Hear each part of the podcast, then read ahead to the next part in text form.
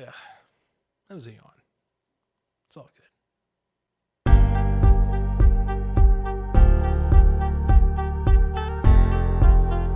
How dare you!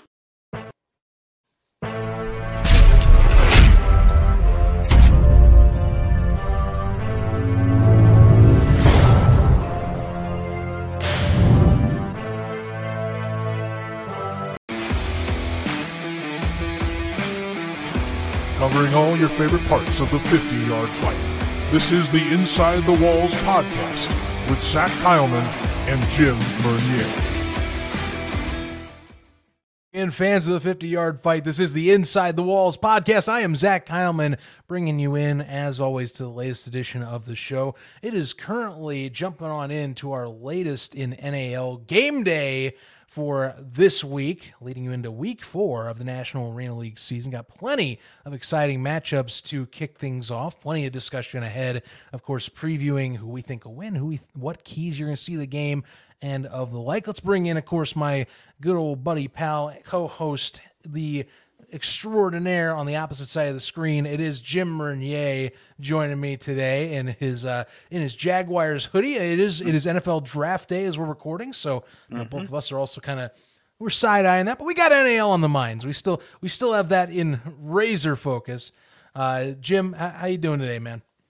Uh, it is Thursday evening, of course, for the people who just listened just a second ago, but like Jaguar hoodie draft day. Um, but yeah, week four is here. We have a special guest uh, joining today. If you see the thumbnail, you know who it is Conor Blount, uh, the quarterback for the Jacksonville uh, um, Sharks. Uh, loaded show, three big games this weekend.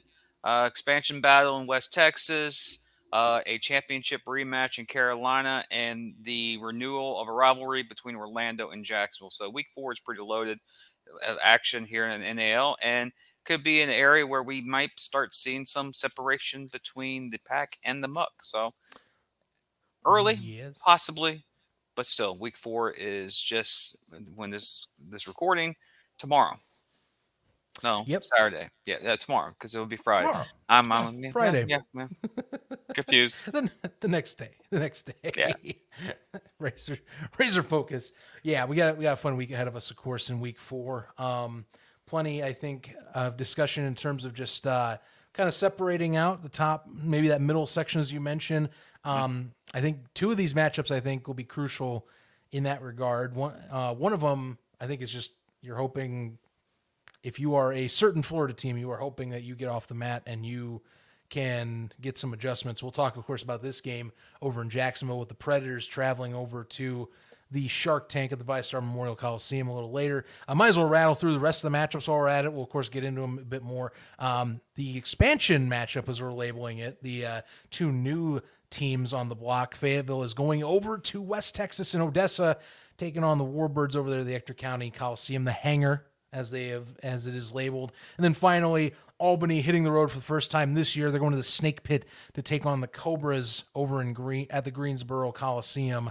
Should be a fun matchup, of course, as well. Um, as has been pretty much the case all season in the NAL. We'll again we'll dive into these a little uh, more in depth. Um, however, got a few things, of course, to take care of. First off, by the way, I haven't been saying, hadn't didn't say this last episode, but we will check out our social media. We've been uh, really cranking things up all across the board: Facebook, Instagram, and Twitter at InWalls Pod. We've been getting a lot of a lot of new followers here on the twi- on the Twitter side of things. So you know, appreciate all the new follow and uh, attention from you folks over there on the Twitter sphere. Um, but yeah, make sure to follow us on those platforms. Also, hit that subscribe button by the way. If you haven't watched the video version why not jump on in? Uh, go and join a lot of the new subscribers we've been getting too by the way. That's been also nice. Passed that 200 sub count recently. Uh, that was pretty sweet so thank you all especially new folks for tuning in to that. And uh, as we've said on not this show but of course another one you know click that bell builds morale makes us feel pretty happy and you get to keep up with the latest episodes throughout the year uh, which remember we do two a week so uh, you definitely want that bell put on your subscription if you don't want to miss anything uh, past or future with the NAL season as you go along. All right, kicking things off as well, we got talk power rankings. This is the game day segment after all. Uh, as we were saying, power rankings, or as we're calling them, we're calling them polls too. Uh, some things have changed. The NAL, um, they got they got they got the coaches involved now. Uh, they're getting people they're getting the coaches' opinions and building a poll and putting it out. And this was a great new piece to their website and to social media. They've been starting to post a few more things lately. I got to give them kudos. You got to give props to the league when they're starting to do more social media, more outreach type of stuff to build their brand. So awesome here. As you can see, we'll go with the coaches poll first and kick things off. You can tell right away, Gunslingers are ranked on top. Empire hold that number two spot. Jacksonville right at them with number three. Fayetteville holds steady at number four. Then you got Carolina, West Texas, and Orlando rounding out the rear. And it's funny, you know, we'll jump over to the media poll in just a second, but uh, you know, Jim, I mean, this isn't too far off from what uh, us on the opposite side of this equation have been thinking leading into week four. And it, honestly, we can both say between us three, or the four of us who voted for our, our poll, uh, two teams are very similar, how close they are in both polls. But especially for the coaches poll, this is just what the coaches think themselves. Um, and it makes them honestly, when we think of polls and rankings and how we do it, it, it just tells you that what we think, what we observe as listener or fans and as people cover this league, that the coaches have the same similar feelings like we do. Um, yeah. which is a which it means that we're doing a good job probably. And uh, and B, it just tells what the coaches think how the, the league is at this time. And of course, every poll, every coach's poll, every media poll, every power ranking, it changes. And especially in professional sports, there's no yeah rankings are rankings. If you're in the top four, you're in the playoffs. Those those are the four positions you need to matter the most when it's all said and done here in the NAL or any league that has a postseason format. Yep. Absolutely. And I, I, think a lot of this is, of course, respecting the talents up top and some of the recent scheduling. You know, eh, like talk about last week. I mean, Albany doesn't even move after the loss, but I mean, that's also coming at the fact that one one play difference, one jack out of the box call difference, and we're talking about a completely different game here, too. Mm-hmm. Of and course. I, and I think that also stands out when you see the Jacksonville still right there as well. Because, I mean, you know, San San Antonio definitely deserves that one, but I mean, boy, it is uh it has been hard fought for the top of the league in this early going of the year. Yeah, it, it it's early still, and you'll have people saying why the certain teams are not their position, and a lot of criteria changes from game to game or scenario to scenario. But in this case, uh, when you're undefeated in the league, you get the you should be clear cut number one Yes, I know it's only week three, week four, entering week four, but when you have a zero and on in the right column, you're doing something good, and Absolutely. you should be rewarded for that. well, I mean, yeah, I I think I think you'd see a lot of fans out west that uh, would be even more upset that they were if they weren't ranked at this top spot. They're actually was gonna say we their uh, head coach uh, got a shout out to Coach Shaw here. I we see you posting about us uh, with the ranks and some of the preseason stuff. Look at you, you're up top of the coaches poll, and uh, you'll see in a second. Let's flip that bad boy over to the media poll. We're calling it that now. We're gonna move forward with that. Hey, we also got him on top too. So shout out all you gunslingers fans out there, all you folks over over there, over in western in central West Texas there uh, you guys get to enjoy that top spot this week. Only one difference between the two polls. You'll notice that 2 3 spot is flipped. The Sharks are put at two in terms of our media poll. That includes uh, us two, along with folks that have been on the show uh, in recent weeks that we help collaborate behind the scenes. Uh, that also includes, um, you know, like Mason Espinoza is included in this poll as well. So, um, we currently have uh, them ranked at two, Albany three, otherwise four through seven in that top spot, all staying the same in terms of the coaches. Now, this is the interesting question, and I think we'll elaborate a little more. Is what uh, Jim? I think maybe you and I share similar similar takes on this. Why did we put Jacksonville as in, ter- in terms of unanimously? Because all of our polls we had with the guys that contributed to the show, they all put Jacksonville at two on our end. Why do we got them at two this week? I have them at two this week because of the common opponent that both San Antonio or both Albany and San Albany and San Antonio or Albany and Jacksonville play was a loss to San Antonio. There you go, James. It took you three times, but it, it's the common loss. And yes, it's it comes down to points. Jack's lost by one, Albany lost by two, and also you have to reward Jacksonville for their two wins. And yeah, Albany did their big time win against Orlando, which is that's all the respect. But Jacksonville with the two wins, uh, you got to give them, you know, in my opinion, you got to give them a little bit of an edge because they are two and one. They do have a current better record than Albany, so you got to award that. But eh, for me, it's it was literally a coin flip: Albany or Jacksonville, Albany or Jacksonville, in my opinion, for my poll. Um, but yeah, it, it's this is strange. This is now the third, uh, second consecutive week that me, you, Mason, and other guy people who behind the scenes that do the media poll basically have the same poll throughout the league or throughout the one through seven. And of course, like I mentioned before, polls change. Doesn't mean anything. Top four means everything in this league. So, yeah, wrong.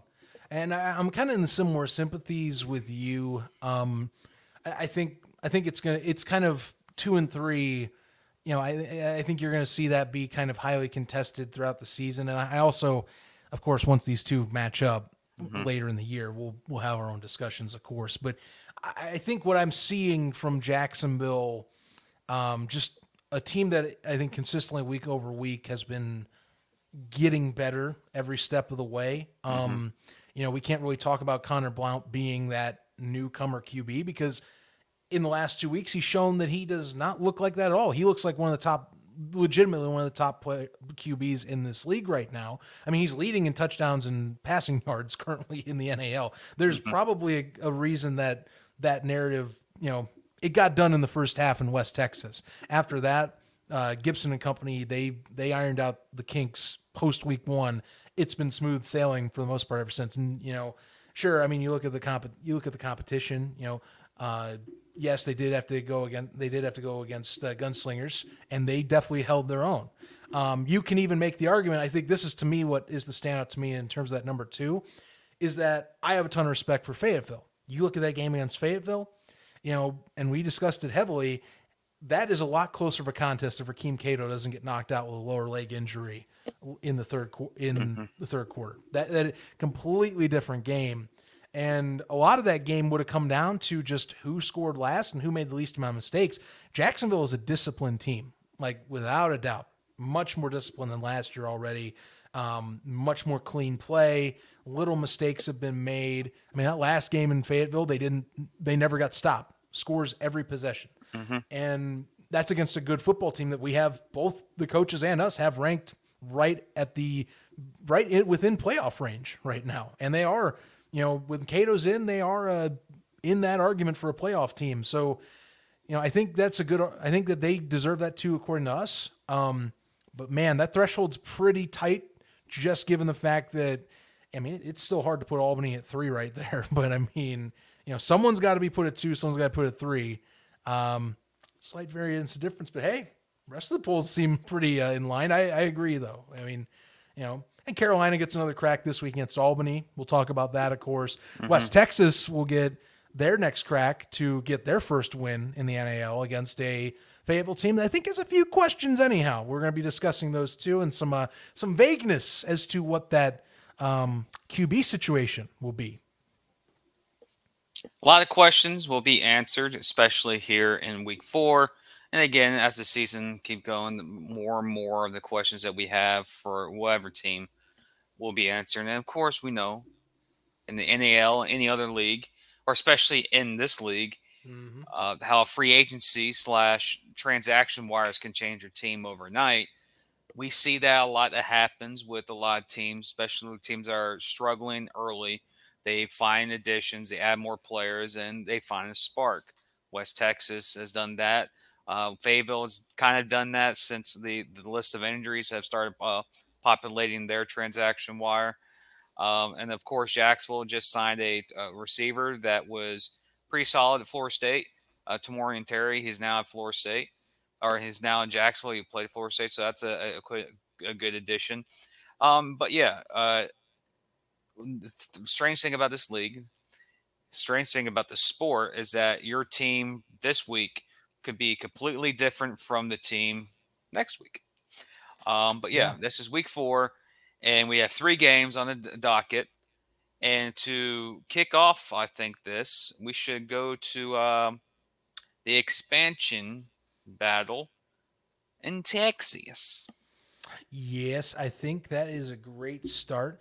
Um, we'll hang on to that interview with Conor as we get closer to our discussion about the uh, game of the week, of course, which will be Jackson, will be Orlando coming to Jacksonville. But let's talk about the the battle of the new of the new of the new blood. I guess we can call it that. The expansion battle. The you know the uh, I would say essentially the uh, the newcomers getting the getting the early early bumps and bruises. Although more so for West Texas, less so for Fayetteville. You know, still have that one win over Orlando and still showed their stripes in very much good accord against the Jacksonville Sharks. Thing is, as we are coming into this comp- this competition against the against the Warbirds, if you're Fayetteville, if you're a Mustangs fan, you have questions specifically who's throwing the football around in Fayetteville. And I think this got a little more muddied when Transaction Wire came out early this week saying the backup QB got shipped out of town. He is not Dor- DeAndre Borel is not on the roster anymore.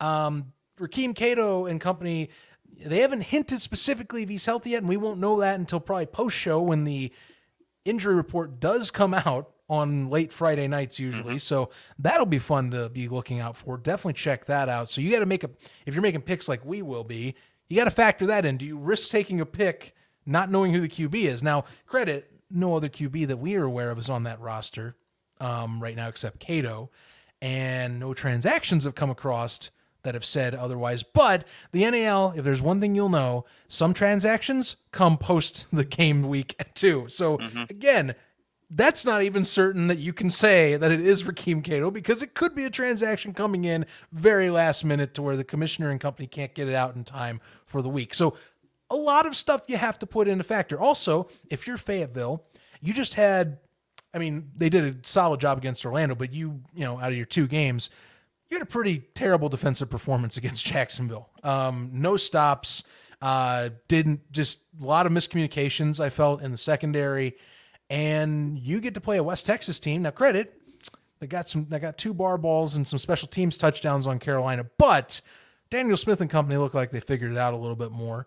Uh, and I mean, they did just pick up a little a nice uh, lineman addition on the recent transactions wire. They're building up their weakest point of what week one one was a problem, which was their front three. So Fayetteville's got to get some adjustments pretty quick. It's not as bad as like if you're playing Albany or San Antonio, but Daniel Smith still can when he's on, he can still shred you for some points. And they get to play at home now. and they need uh, that type of performance um, this week as well. Um, one of the reasons why is because again the question mark in Cato is he healthy?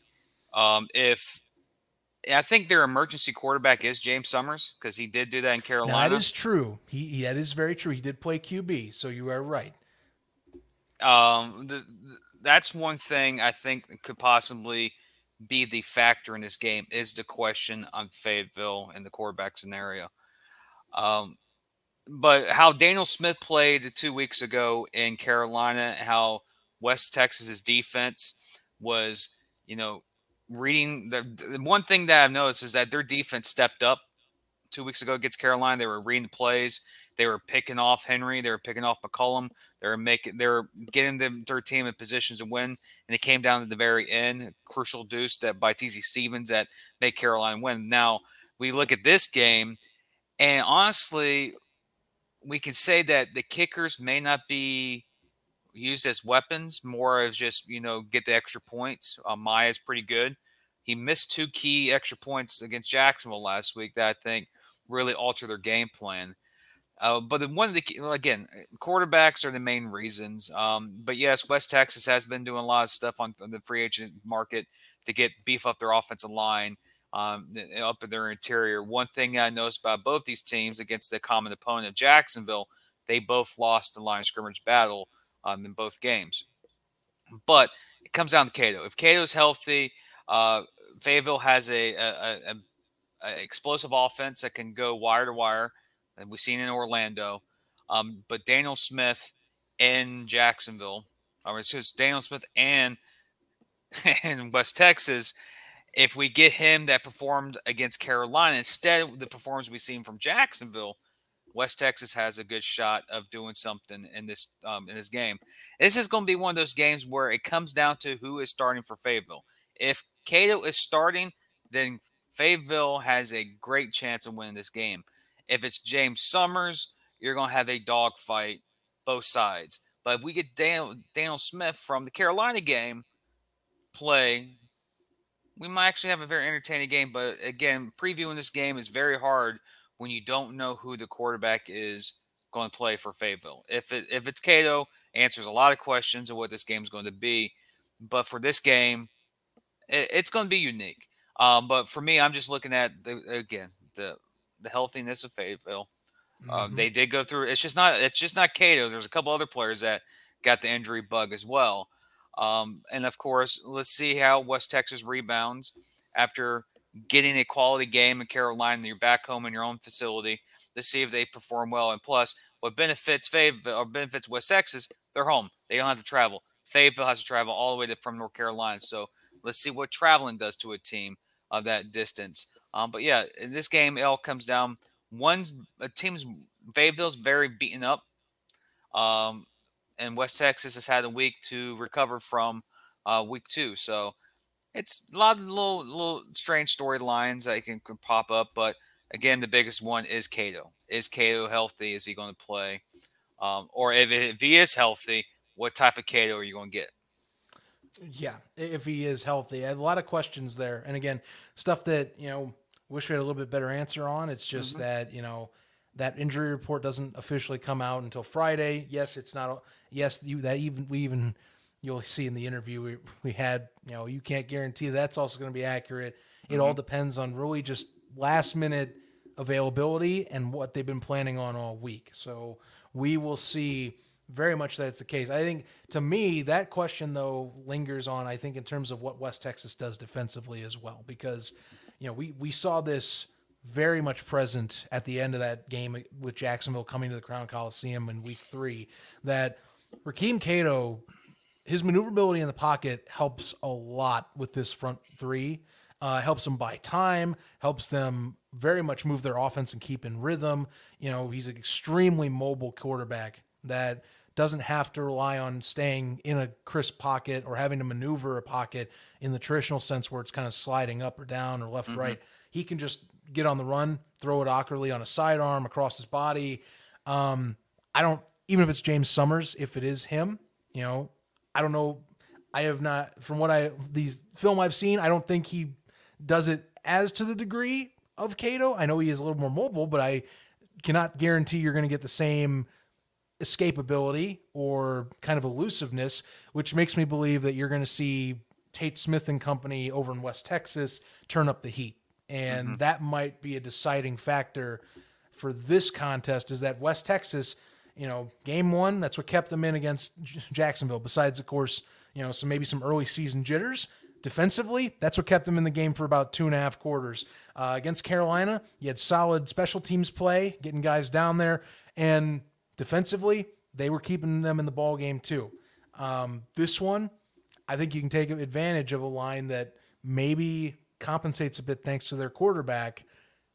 That could be a tide, a turning of the tide if you get Kerry Starks active and hungry right out of the gate. If if if he's coming around the corner and gets one, gets two sacks in this game or something, able to get a strip sack, ends a ends a drive on fourth down, that's going to be vital. I, I think that that pressure for for West Texas will be huge in this game. If if Cato's in and he can move normally, then that I think gets eliminated. Then we have a whole nother ball game. But you know, I mean, that looked like a pretty severe leg injury. I still am kind of iffy on if he's even going to play mm-hmm. because your your point on James Summers being an emergency QB and the fact he has played QB. I mean, that's the that's the thing that is the, the lingering factor because with that being in the cards, and I mean he had to get carried off the turf too. Hard for me to hard for me to pick pick, but you'll you'll you'll see what I'm talking. You'll see. Uh, I might be surprising some people here in a little bit. Might that happens. Might, might, be revealing. Might be revealing something. Might not. Who knows? But that is something you got to take a gamble on if you are um, if you're a Mustangs fan or if you're someone that's believing the Mustangs will be uh, walking out of Odessa with a second victory in their franchise history. Hopefully. Hopefully. Yeah. But for for West Texas, you know, get a home win, get on the again end the losing streak as an organization and get back in the win column. Um, yeah, but for them, honestly, this is the perfect time for them to strike. If you want to beat Fayetteville, get them now when there's a lot of questions about the health of on the on the Fayetteville side. Because honestly, West Texas is pretty healthy from what we've seen from their uh, transactions over the last couple of oh, days. So, again, we won't know the final results until Friday afternoon sometime mm-hmm. to, uh, for their injury report. Yeah, keep an eye on that. That'll be crucial for anyone watching that game. You'll know right out of the gate because Cato's status is going to be on that report no matter what. Mm-hmm. That'll be massive for any of you fans that are that are over there in over there in North Carolina for that game, or at least if you're watching that game over there. I they're in Odessa. Just not trying to confuse you people. I'm just saying, trying to be creative with my words. I'm failing myself right now. Let's go to game number two. The Empire hitting the road for the first time this year. They're going over to the Snake Pit taking on the Carolina Cobras. Cobras had a had some time off this week after getting a win via deuce from TC Stevens, the ever so consistent kicker himself in this league, one of the best that's been doing it for years now in the NAL.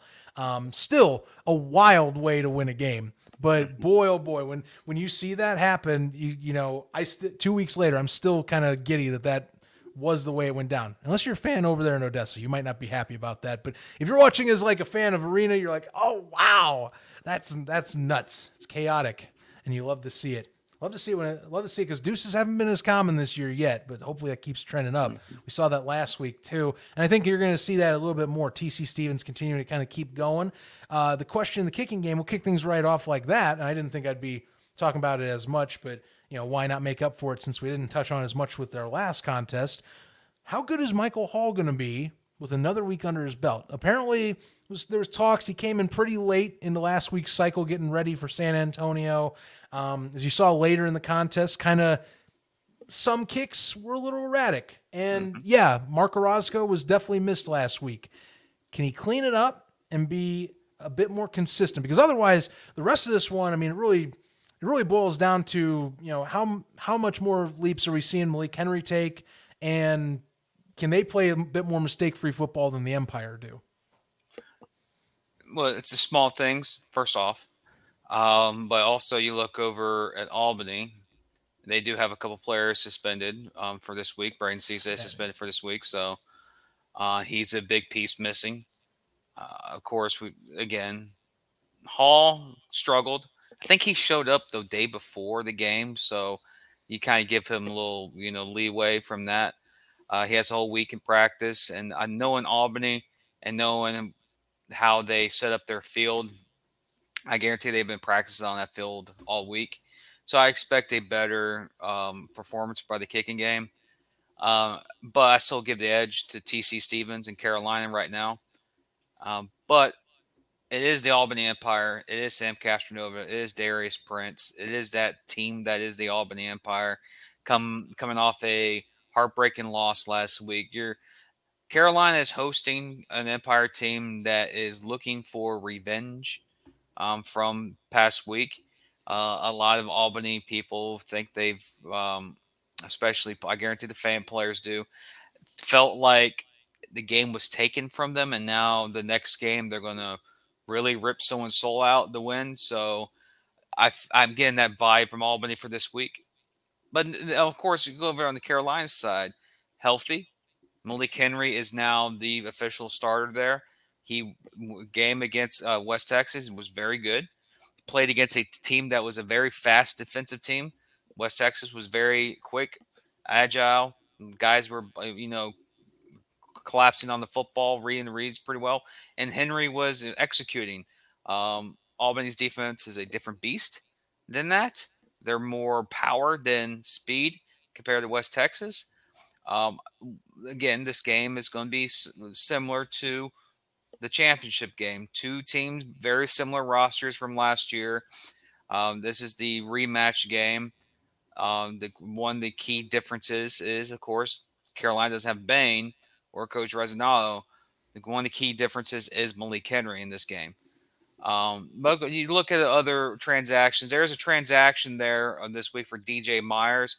Come to find out, that's not the DJ Myers that we know. It's another DJ Myers. If I'm not if I'm correct or So, not. well, I actually got clarified because DJ does text me. Mhm. Um, that's the league putting in the last name wrong. oh, Um, so, okay, uh, and, I- and it could also be a little confusing because okay, his okay. brother Guy yeah. did get picked up by the Cobras. That was that was announced, so that is happening.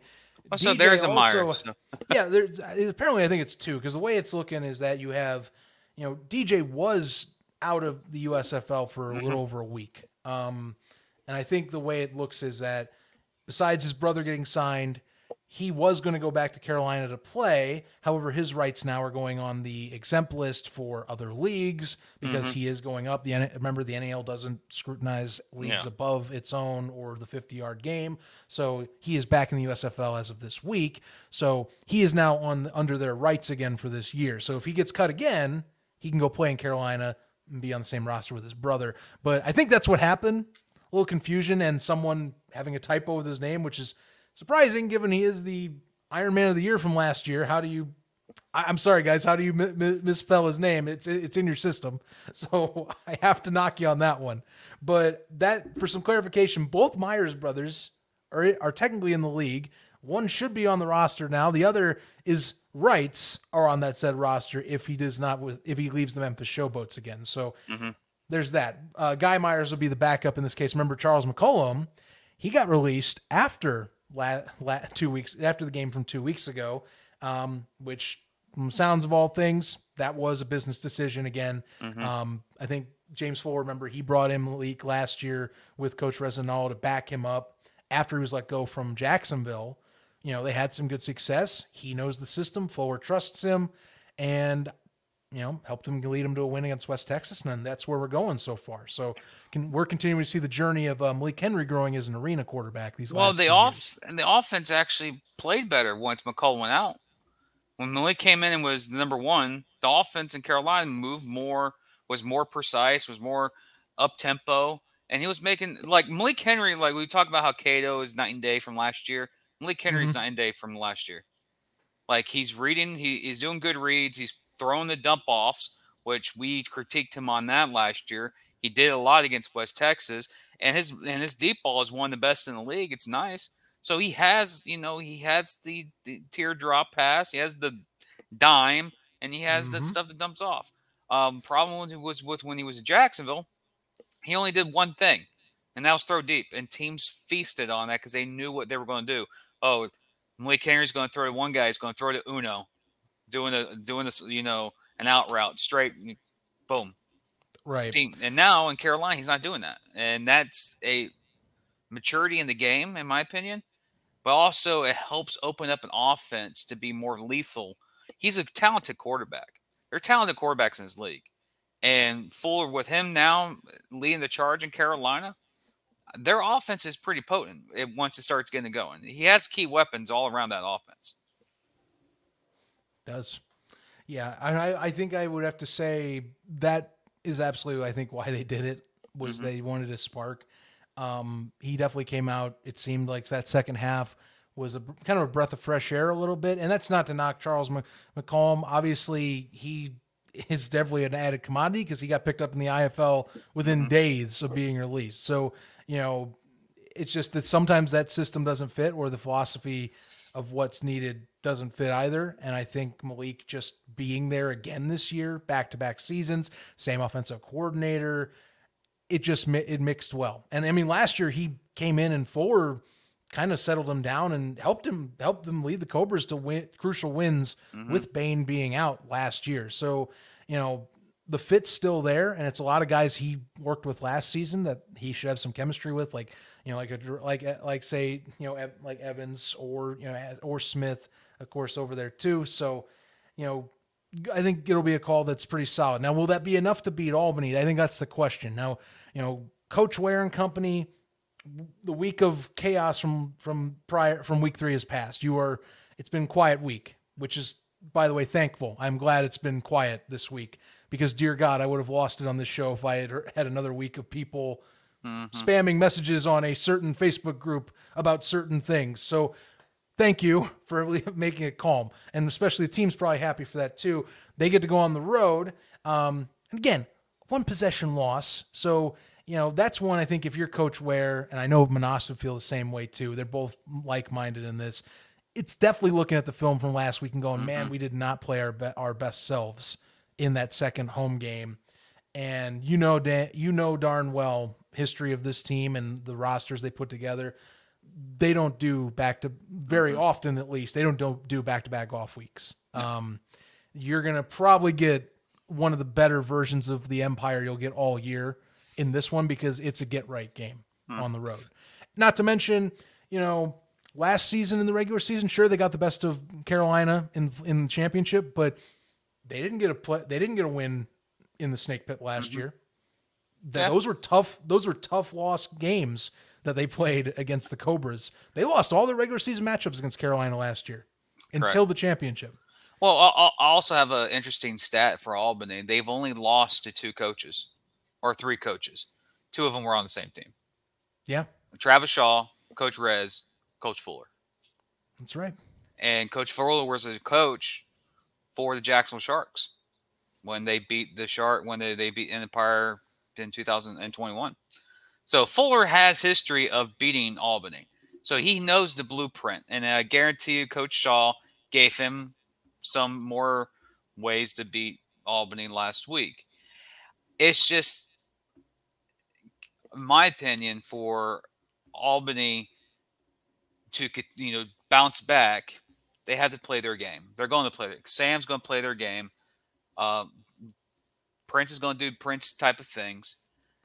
It's not just a chess match between these two teams, in my opinion. It's more of can Carolina survive the early storm? If Carolina can survive the early storm against Albany in this game, they have a fighting chance in the second half. If they don't, and we're seeing another Albany versus Orlando type of game where it gets ugly quick, then no. One thing that San Antonio, I, mentioned this to a couple of our friends from San Antonio. Um, they San Antonio survived the storm in Albany, They did. meaning they they when they got down early, they didn't you know panic or collapse. They stuck there, and they made a play here and there later in the second quarter to make an interesting game.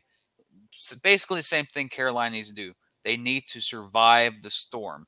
They can survive the storm like the first quarter, quarter and a half, and it's only maybe a possession game, and you get that in the second half, then let's play ball.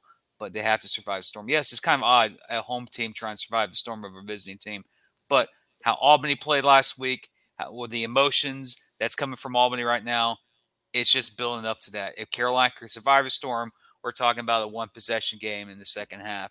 Um, entertaining football, of course. I'll be missing most of it because I'll be in VyStar Arena at the same time where the Sharks and Predators game. I'll, Yeah, I'll that'll be- be a good prime time viewing for me to watch. Yeah, Oh. sadly, that'll be a rewatch for me. I'll be in uh, Detroit for a USFL game this Mm. Oh. weekend. So, uh, Oh, you're not going to visit Little Caesars? nah.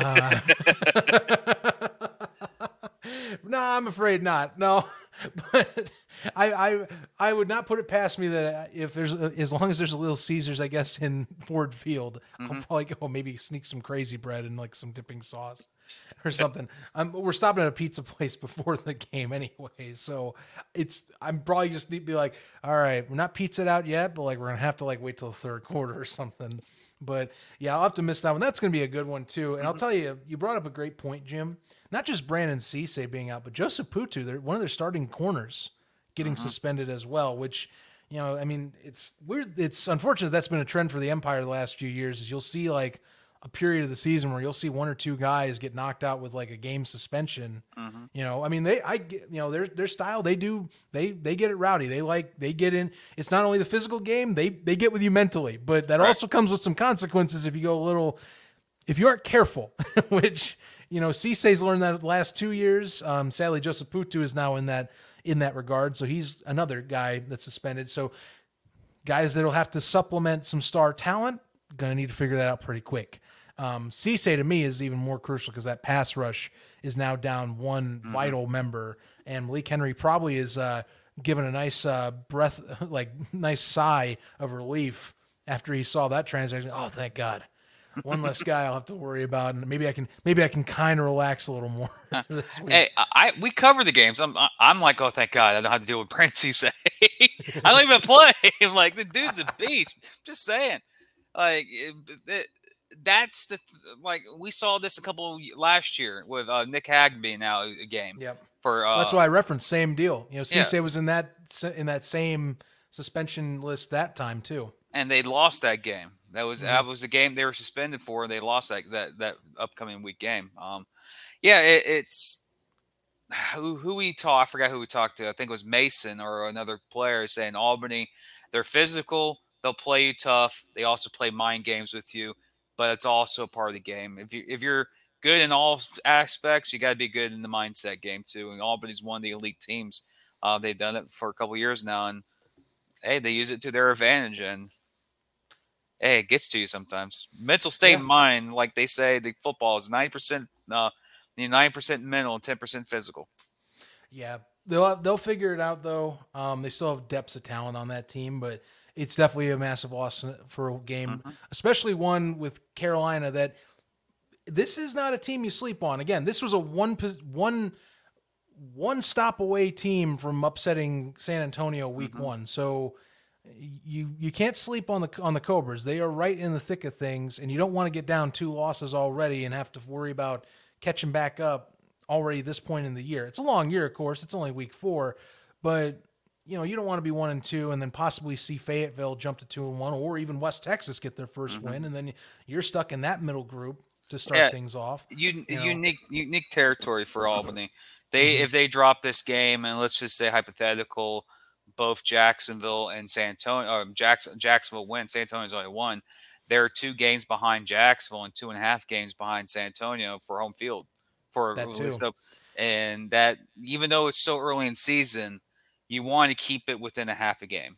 Uh, you don't want to get behind a game half or two games. It's so early in the year as well, but it'd be weird if that didn't happen per Mm-hmm. se. You know, just because it's the Albany way since they've come back. But again, they know. Coach Ware definitely knows. You know, this week they are going to be like pounding it even harder. We Mm-hmm. were off by one play. We can't let this one slip. We need to play better and you know course correct things as we go. That's just how the Empire way has been since Mm-hmm. this was, has been established. Uh, since the Manas Ware era came in in 2021. Um, final game on the docket before we jump in. Obviously, we got the game of the week uh, with it being Orlando taking on Jacksonville over in the Shark Tank. Always a fun one with fans of these two. In recent years, this has been a great matchup in terms of fandoms colliding. Uh, both sides, whether it's been a five star, whether it's been an Amway, uh, you've seen teams teams fans travel really nicely and fill in arenas. So I'm going to be looking forward to seeing Preds fans in the stands for this one as well. Special offer, by the way, twenty dollar tickets for the game for that for the Predators sections that they reserve. So you know, twenty bucks, take a quick trip over to Jacksonville, and you can have yourself a fun time over there at VyStar. Maybe have some banter with some Sharks fans. Maybe say Jim and say hi. You know, something like that could happen. You don't know, Possibly. but have a good time. But I'll be the drunk guy. Which one? I'm a happy drunk. Ah, okay, okay. Look I for think. The, look for the dude with the Jacksonville sweater that is getting giddy when he sees Yeah. Conor Blount line up under center, and Cameron Solomon's leading in with a with a nice lead in motion. He's looking for that pass. Just saying. Yeah, true. Anyway, we have a great interview today, as Jim has pointed out, with, well, the star QB, not even newly signed QB. We'll call him star QB at this point, just how he's been early in the year. Uh, Conor Blount from the Jacksonville Sharks is joining us today on this edition of the NAL Game Day. Kind of talking about his early season successes, getting into the arena scene, of course, Jason Gibson, and much, much more about him becoming a Jacksonville Shark. Let's uh, let's step on aside and take a listen to our conversation. There we go. All right. Give me a second. Yeah, yeah. My phone's been blowing up nonstop for the last two minutes. Someone's calling me. I wonder who it is. All good. Oh, yeah. I gotta, I gotta call this person. Okay. It'd be five minutes. I'll be done.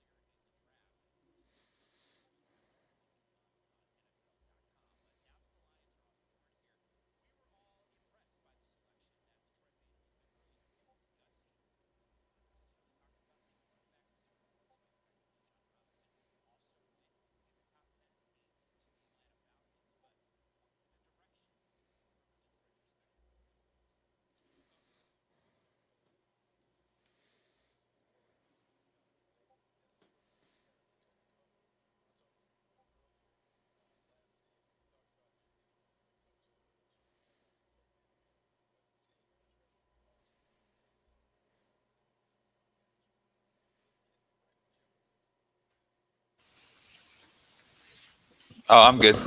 All right. That's what I was trying to signal. Like, you good? Or everything's good? Yeah, everything's fine. Sweet. All right. In that case, uh, lead this. We'll lead this bad boy in. All right.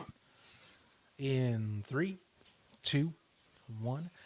Hey, special thanks once again for quarterback Conor Blount joining us on the show. Great conversation. Uh, definitely would like to have him on once more later on in the season. I think that'll be entertaining to see just some more, you know, kind of perspectives on a on getting in brand new. Again, it's not often you see a fresh quarterback come on in and off the outdoor game and start dominating in the way he has three weeks in. And this is off one rough half. Second half in West Texas since then, it has been smooth sailing and some of the best, some of the best, if not arguably the best QB play in the NAL through three weeks. Um, based on the stats on NAL on NationalRunning yeah, he is leads in mm-hmm. passing, uh, leads in touchdowns, leads in rushing. Uh, the the biggest question when we entered the 2023 season is what team is Jacksonville? What type of team will they be? Who's their quarterback? And there's a lot of players that you know popped up in the the quarterback realm, but Blount, Blount came in and he's been outstanding. He's mobile. He's making right reads when he's when he's you know put in a situation where he needs to make a throw. He's made the throw. Uh, he made a couple great throws against the San Antonio Gunslingers in the overtime loss that you look at go, yeah, the game's clicked in his head. Um, and that's big for Jacksonville because Jack, if Jacksonville had that quarterback question beginning of the year, you would be like, are they are they a top four team? Are they a top two team? They're clearly right now, based on the standings and based on how early season success is, Jacksonville is a top three team in the league. Yeah. Um, they're going to be them them and San Antonio and Albany are going to be fighting each other for those top two spots all year long. Um, and that's because of Conor and how he's performed. He's making good reads. Uh, when he, I think, in the words of Mason in the last episode, he feels that Gibson opened up the playbook for him, and now you're seeing Conor throw the ball, ball throw the ball down the field uh, with Solomon, with Smith, and uh, with Jansen, and just you know torching secondaries. Uh, last second half of last week was you can say a coming out party because there was highlights we had on the on the show where he's just chilling in the backfield, just tearing up the secondary. It, it helps so much that he has a great offensive line. Because exactly. I mean, a lot of I think one of the keys that uh, we didn't, I would say, he did elaborate a little bit on this in the conversation, and this is something we bring up in a lot of our talks with new quarterbacks, and that I think Mason's brought up too, mm-hmm. is that a lot of these guys they'll get you know rattled by you have to get you have to speed it up. Your internal mm-hmm. clock can't be the same in the end you have to you know I I say you got to put it a second faster than you do in the outdoor game, and I think having a line that like in Fayetteville gives you basically a yard and a half to two yard pocket where you can just sit back, relax, and enjoy the ride, that's massive because that means you can slow it down mm-hmm. basically to what you are used to at that point. Go, okay, I can focus on my mechanics. I just got to deliver a crisp ball to an open receiver. That's it. You know, or I got gaps because arena, you you know, even with the even say if the jack linebacker hangs out, you know, Conor we've seen he's got wheels. It's not like say Arvell Nelson wheels or Rakeem Cato type or Sam Castronova, but dude still can make a jack linebacker or a DB miss. We've seen it happen in these recent weeks. Yeah. And you do find gaps like that when you have the pocket molding as nicely as it's been for him so far. And now it comes down to coaching, preparation, and him listening and learning from Gibson, the guy, a coach who's been in the league many years and knows the game very well. And also helps when you have you know, captains or leaders like a Solomon who's been there, who's done that, who's helped them, uh, you know, get used to the arena game because we've seen up in Fayetteville with Cato, Kendrick Ings has helped him out. So yeah. Solomon's that type of guy for him here in Jacksonville. Uh, but again, it's week three you can be the best quarterback in week three in the league, and six weeks from now you can be somewhere else. Um, it's let's you know steady climb, uh, getting better each week. That win no mentality, and for them go out there and perform against a banged up Orlando team this week, and get the W, and you know start putting pressure on the rest of the league. Um, that the league we can say can we start becoming top heavy if we want um, what they win this weekend. And it call comes down to Conor and, and what Jacksonville can do um, against the Orlando Predators. Right. And I think we might, that's a good segue to get into this one here. Again, game of the week the Predators t- traveling over to fe- visit the Jacksonville Sharks over there in Northern Florida at the VyStar Memorial Coliseum. I think the grander question in this contest is not about the Sharks, it's really about the Preds. I, I think there's a lot of, not even question marks, just maybe concerns about the roster because you know, not only do you have issues with the quarterback because, you know, as we saw, John Sheehan, he left the squad after week mm-hmm. one. Um, so you have two very greenhorn s quarterbacks, um, and not in the degree of what Conor Blount's been. It's the complete opposite um, in the case of say Legree. So you have to worry about that. Um, but also now we saw this come across the transaction wire today as we're recording. Lonnie Outlaw's on short term IR, and you know I know the defense for the Preds has not been spectacular to say the least in the last season and mm-hmm. a change, but Lonnie is a tall, imposing jack linebacker figure across the middle yeah. that you still have as an obstacle. And when they use him, and he's been able to be used, he is a threat at receiver. That is an Ironman player that hurts to get lost, uh, to have lost for this game and possibly for a nice chunk of the year.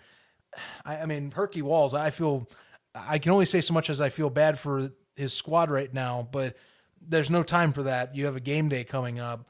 And I think the only question to me and you I think has is what do you do as what do you do as Orlando to combat Jacksonville? Because I, I think this is a out of all the games this week, this is to me the most uneven one of all three.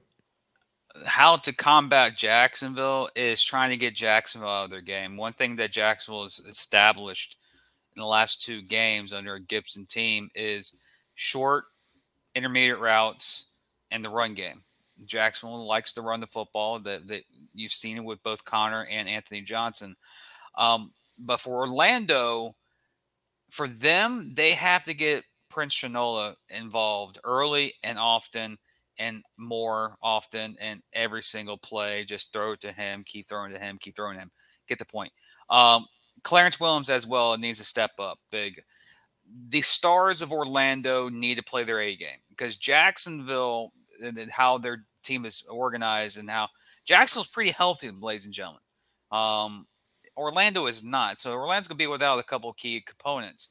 But there are there are components on that Orlando team that they could be explosive. They could be a team you do not want to face with Maxwell, with uh, Shinola, with Clarence Williams, Josh Jenkins. They have talented. They have a, a, a team that if you're not playing your A game, they can beat you.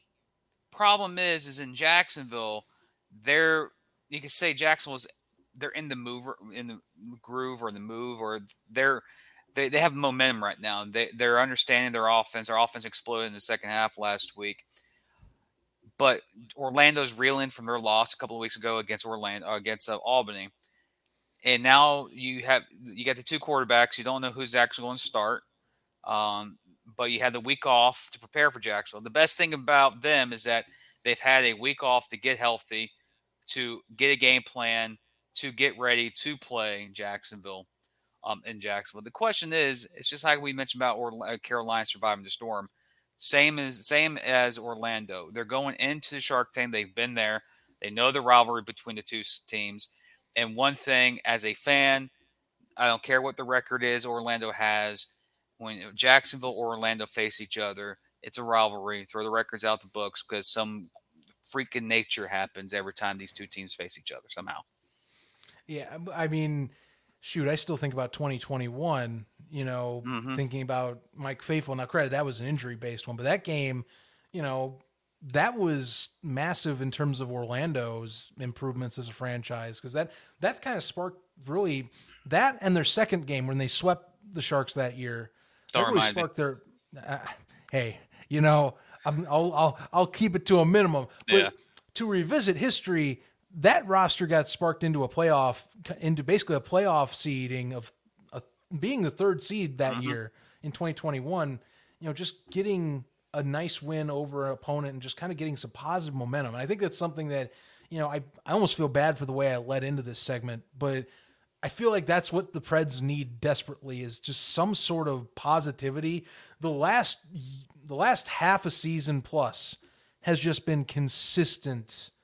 I would say same level of just kind of if you're an Orlando fan, you've been grabbing your head or your hair a lot uh, the last the last about year or so, and I think you just want to see a something good go in that direction.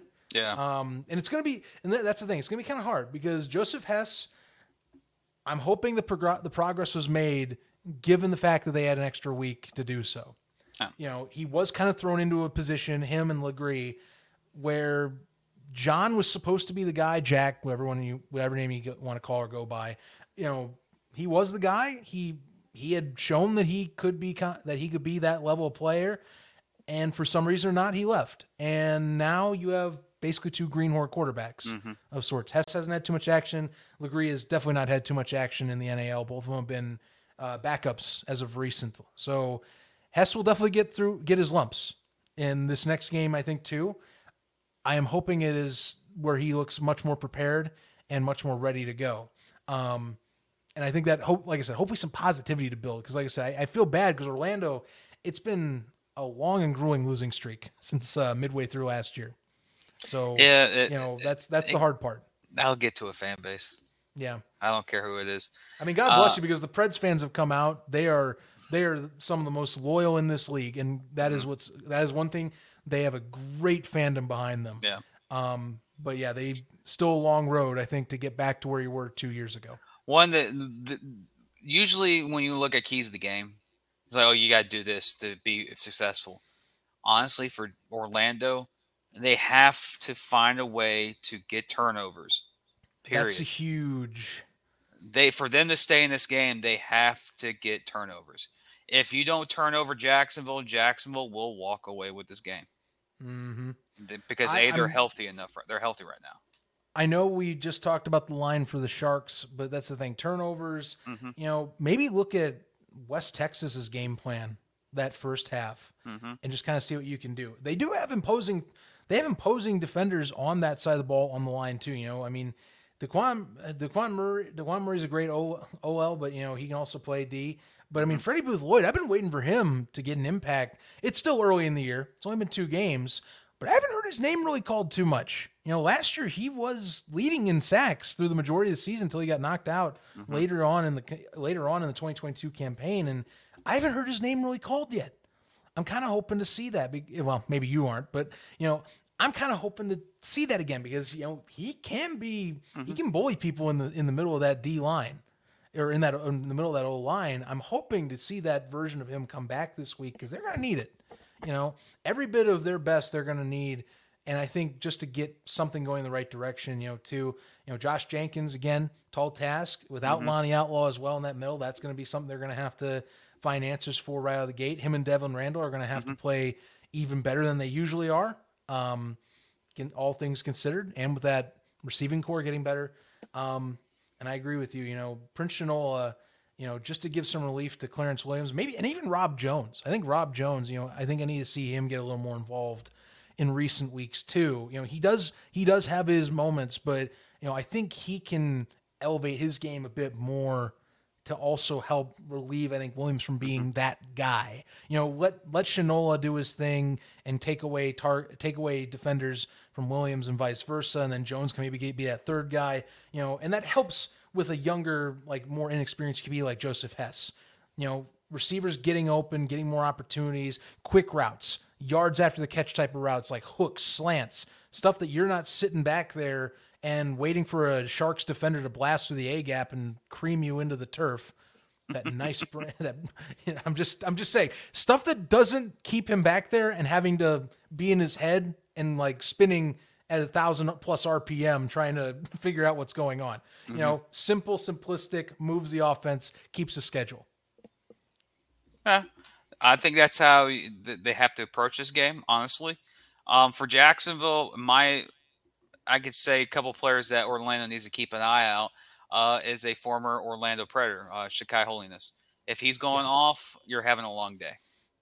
Just Jabari Gorman, Marvin Ross, Shakai Holiness. If those guys are having big days, it means they're th- this game is not close. Tough go. That's yeah, but Tough go. I mean, I know we some folks listening are like, well, I think we know what the pick is, but hey, you never know. Wait, wait until the picks are in, guys. We still it's the last one's game of the week. oh, I haven't clicked the script yet. That's Yeah, when yeah, you know there's no something yet. fishy, fishy's happening. But yeah, But yeah, I think, but again, you might understand though, folks, that the, the reinforcement of more questions in Orlando, that is going to be the key. I think that's just going to be the simple storyline of the game. Mm-hmm. What Preds team do you see come out after a bye week? You know, because I, I think, I think if you're an Orlando fan, you'll be really ashamed if you see another 35 plus point blowout. Uh, you know, after having an, an extra week off, and I don't expect that. I really don't. I, I think, I mean, Herkie being the ex the ex arena football player he is, you know, that gives him a little more time to get things down he wants, and he knows, you know, you got to get off the mat. You know, you got to find the best, and you know, he was one of the best. So you have to hope to inspire and get things in the right on the right track for this game. You know, in a very important early season matchup to kind of keep yourself relevant with the rest of that possible separation. We won't be talking about possible separation. Uh, you know, separation Tuesday, Monday. You know, we coming up here soon. Our first that we've had of the year. pretty much we Hopefully, can. it's not with, and it might be with them. if you see if you see in the tag highlight or the title of the show, if it says separation something, that means that me and Zach Mason and the crew think this past weekend was separation. Um, we don't know that yet because the games have to be played. But speaking of games, my friend, I think it's time to give what the people want, and that is week four pick'ems. We got three games. Oh, Um, um, Zach, my friend, um, your lead went away one weekend. Fum- fumbled the bag. Uh, Yeah. yeah. I mean, Fay- Fayetteville. You know what? I can't predict a leg injury. Um, that basically, I would say, makes the offense non-existent. Mm-hmm. Um, and I, I mean, the fact that it came down to one play in Albany deciding whether you and I would be talking about things differently, you know, that's the thing. Yeah. So who knows? Um, I mean, honestly, you'd still be leading either case, but at least I'd have a win. Wouldn't be going 0 2. but uh, oh, hey, fun little anecdote with that though. By the way, um, because I have we have an NAL pick'em in one of uh, the Discord servers I'm in, not the inside the walls one, but if you want, join that one because we do a pick'em. But it was a separate pick'em. We everyone picked Fayetteville and, and Albany. We all went 0 and 2 in that separate pick'em. I am not kidding. I was like, I, I, I posted in there. I went, "Congrats, everyone! We all missed our picks this week." so it does happen. But let's see if we're if we're going to be as unlucky this week. I don't know if we. How dare you! Hey, I know. I, I, I, I should be better. I, my picking should be better. Well, uh, let's hope this week starts off on a hot note. Let's see. Fayetteville going to West Texas. We're gonna the expansion matchup, the new blood game, if you will, whatever you want to call it. These two teams, brand new, fresh off the arena boat onto the scene in the NAL this year, are going to be taking on each other. As we've talked, QB position is going to, I think, make or break how you pick this game. Who comes out on top? Who's going to be the guy to get another win, or for West Texas to finally get their first in NAL history? And you know what? I, I'm rolling the dice a little, and it's because I I am suspicious of the QB position in Fayetteville, and I think because you drop DeAndre Borrell, and sure James Summers is there, but I think because Borrell got let go, I have faith that either Fayetteville has a QB option up their sleeve that hasn't been revealed yet, or Cato happens to be healthy. I'm rolling the dice and I'm taking the Mustangs. It is a gamble. This is like a very risky play for me, but I'm going to bet on the better version of the Mustangs being here, and I think the better version of Fayetteville would win in this case. So I'm taking Fayetteville. I lost. Wait a minute, I'm not supposed to lose. Let me see the script. I love that clip. Oh yes, the script. Yes, I got the script.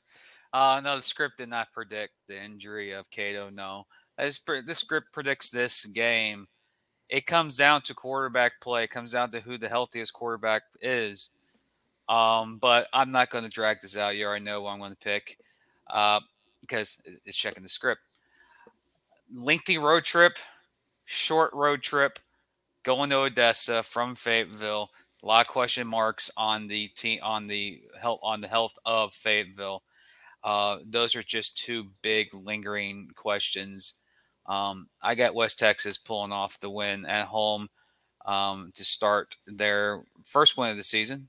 Um, because the last home game or the last game they played, they looked very impressive. They just fell short. But too many questions for Fayetteville for me to pick the uh, Fayetteville Mustangs this week. Fair enough. And I think that one, that one, honestly, like I said, I, I could, I'm taking a gamble here. So I am not going to be surprised if I am taking a loss. But hey, you never know. I'm looking a little. I'm looking at all the suspicious angles here, trying to read between the lines. Let's see what Coach Gunnings is doing. We'll find out, of course, later on this weekend. Meanwhile, as we've talked, the Empire going over to Greensboro, visiting the Snake Pit, trying to redeem a win after kind of just, well, let's just say things went a little sideways in the final few downs there in the, the capital region. Let victory slip out of their hands into the jaws of defeat. I am going to say that the Empire come with their best. I don't expect Coach Ware to have a second week in a row that you see a few mistakes dash a win. Because again, th- that game, as we talked, could have gone completely different. And I do not think they let the same mistakes happen twice. Um, fair point, though, that James Fuller knows that what the Empire do best but I think the Empire prevail in this one this time. This is not the same Cobras team as in 2022. It's a good team. It's not that good of a team though in the regular season. I have to go with the Empire here. Uh, I, I held the same um, things that you said, but I think, like I mentioned in the, in the preview, um, Carolina needs to survive a storm. I do think they do survive a storm. I just don't think they have enough to uh, beat a very angry Albany Empire team this week.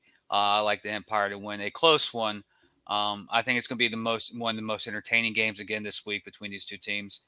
But I like the Empire pulling off a win. I think both these teams. This is going to be very exciting, ladies and gentlemen. Both these teams hit 70 points this week. Ooh, you know, I think I think the opti- optimist in me definitely sees at least one pushing that number. We could see a similar West Texas kind of score where it's 60, 60 each and mm-hmm. I love those games. I, I, love me a high scoring arena football game. Mm-hmm. That is my favorite type of game right there. Giving me those six, those fifty plus, especially sixty plus ones, we're in for a hell of a hell of mm-hmm. a weekend at that point. Finally, the game of the week: Orlando traveling over to their rivals in Jacksonville for the first of a of a many game series between these two this year. Preds looking to really just come off a bye and show us that show us some improvement. Just show some better QB play and really to get the best out of what they have on the roster and see what Herkie Walls and company cook up. Do I think the Preds come into the Shark Tank and stun the Sharks themselves? no, I'm not that confident. I know that some of you are like, well, you already kind of revealed, I think, your colors in the analysis section. Yeah, sure, I might have, but here's the thing, guys. I I, I think that this is really going to be for Herkie you know, if you're if you're the organization for the Preds, this is a year one. Give him time to build up, and if he give him a chance for year two to come back and kind of get the things down. That's how I'm looking at the season right now. Um, otherwise, you never know. Transactions could happen, but right now, this is not a Preds team that can take on a Empire, a Sharks, a Gunslingers. This is a team that needs to find out its identity. I, I have to take the Sharks here. I'm just going to say right now, I'm going to pick the Sharks. Um, no shock. Um, there's like how I mentioned about West Texas or Fayetteville. Too many questions for the Fayetteville Mustangs. Um, for here, it's just the health of Orlando. I just don't like it. They have too many too many key pieces out in this game, um, and you're going to have a very inexperienced quarterback going in the Shark Tank against a defense that's pretty uh, you can say in the second half was lethal against the Fayetteville Mustangs last week. I think Jacksonville just feeds off the energy. They lost a close one at home two weeks ago. Uh, that was Gibson's debut in Jacksonville. Um, you know dang well he's not going to go out the second game and not put on the show. I think Jacksonville is. Uh, I, I don't want to say this, but I, we're going to see something very familiar between Albany and Orlando game earlier in the year. I think Jacksonville pulls away this game, and it's just I want this closer. I want this game to be close, but there's just so many question marks in Orlando right now. So yes, I have Jacksonville winning this game. So we're only difference between one pick, my friend. That's West Texas and Fayetteville this week. So yeah. Hey, when you're tied for picks, at least in in between us 2 Mhm. some of us got to switch things up. Now, credit, you know, we have the pick 'em between us as a whole group. We're de- neither of us are at the top. It's uh, actually some former guys that are in the NAL that are at the top. Uh, if you catch my drift, they they're one of them's perfect right now through three Yes. weeks. So that is that is impressive. Kudos to uh, kudos to you, good sir. Uh, but yeah, Yeah. Um, Blinded by the light. Yeah.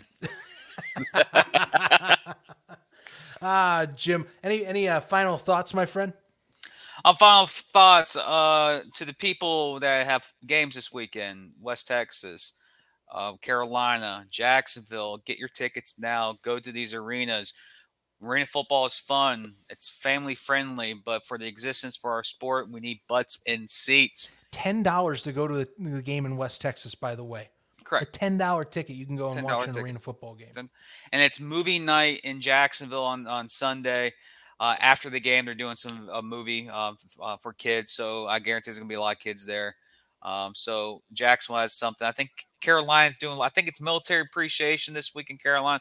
I might be wrong. I might be the next home game, but still, call call your local ticket offices. Go to Ticketmasters.com or go to the web. Uh, go to the West Texas's website. Um, I forgot they don't use Ticketmaster. They use another service but it's on their website. So go get your tickets, uh, go support this game that we love, and come back here on Tuesday and watch us be right about our picks or wrong about our picks. That's the joy of this. You know, I thought about this this week, and it's because we're signing off, and I I I feel bad. Some folks haven't pointed this out, but we haven't done this in a while.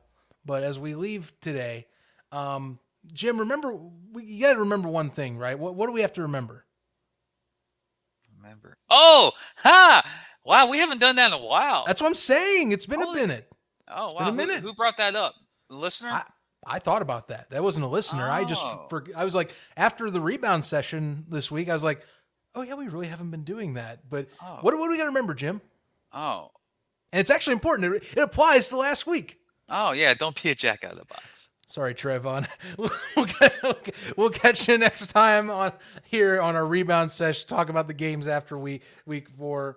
Uh, but see you on the next one here on Inside the Walls. Stay tuned to that and the NAL social pages for more content and for a fun time with the arena game itself back in action. covering all your favorite parts of the 50 yard fight. This is the Inside the Walls podcast with Zach Kyleman and Jim Mernier.